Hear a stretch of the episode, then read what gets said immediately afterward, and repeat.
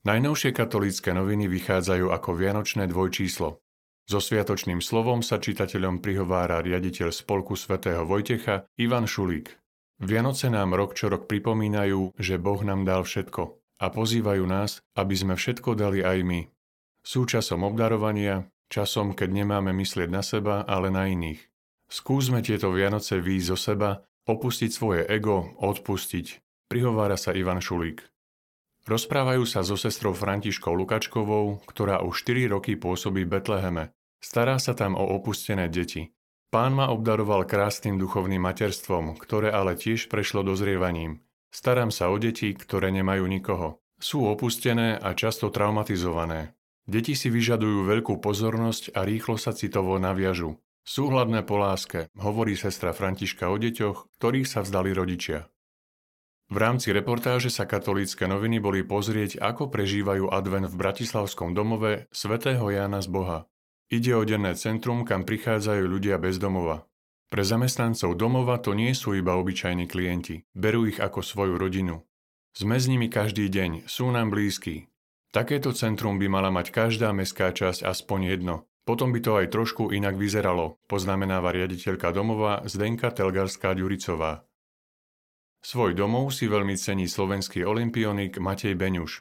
V rozhovore hovorí, že po sezóne sa teší na čas, ktorý strávi doma s rodinou.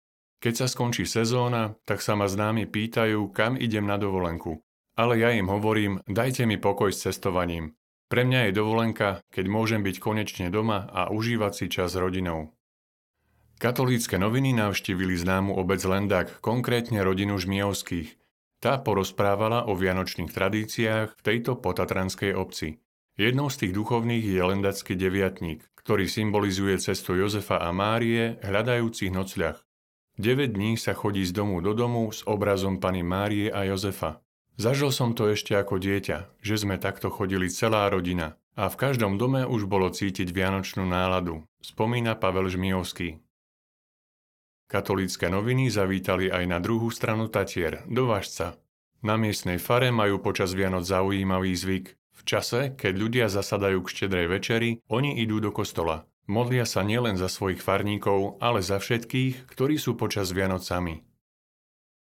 Vo sviatočnom dvojčísle nájdete aj rozhovor s biskupom Milanom Lachom, ktorý pôsobí na severovýchode USA v Parmskej eparchii. Napriek veľkým vzdialenostiam medzi jednotlivými farnostiami sa snaží byť svojim veriacim blízko. Do našich farností a misií niekedy letím aj dve hodiny, alebo cestujem autom 5-6 hodín, aby som sa modlil s kňazom a s našimi veriacimi. No Spojené štáty majú nádhernú prírodu, niečo úžasné. Takže som vďačný Pánu Bohu za túto skúsenosť, hovorí biskup Lach. Uverejňujú príbehy čitateľov katolických novín, ktorí zareagovali na výzvu a podelili sa o svoje vianočné zážitky. Dočítate sa príbehy o dare pre chorú mamičku, Vianociach v Afrike či o nájdení strateného Ježiška. Ponúkajú aj sviatočný rozhovor s hercom Františkom Kovárom. Bezbranosť a čistota v zrodení Ježiška prináša čarovnú atmosféru Vianočných sviatkov. Tiež láska, požehnanie, rodina pokope. Aj materiálne darčeky sú v poriadku, ale to najdôležitejšie, čo si počas Vianočných sviatkov odovzdávame, je duchovné. A to má byť to dominantné, hovorí populárny herec. Vianočné číslo časopisu Slovo upúta čitateľov netradičnou ikonou narodenia pána. Na prvej strane sa začína úvodník šéf-redaktora Juraja Gradoša o tom, ako je toto možno posledný výtlačok slova, ktorý držia mnohí čitatelia v rukách vzhľadom na pokles čitateľov pre zhoršenú ekonomickú situáciu. Všetkým, ktorí so slovom putovali cestou viery až do týchto chvíľ, ďakuje a vyjadruje nádej, že týmto sa spoločná cesta ešte nekončí. V jednohúbkách viery sa vladyka Cyril Vasil zamýšľa nad cirkevným prikázaním podporovať cirkevné ustanovizne. Oblasť štedrosti, peňazí a nakladania s nimi bola, je a bude delikátna a to aj v cirkvi, ba dalo by sa povedať, že najmä v cirkvi. Renáta Madzinová ponúka čitateľom svoj pohľad na modlitbu, najmä keď človek zistí, že svet opantal a prehlušil celý jeho deň a nenašiel si ani minútu, ktorú by strávil s pánom.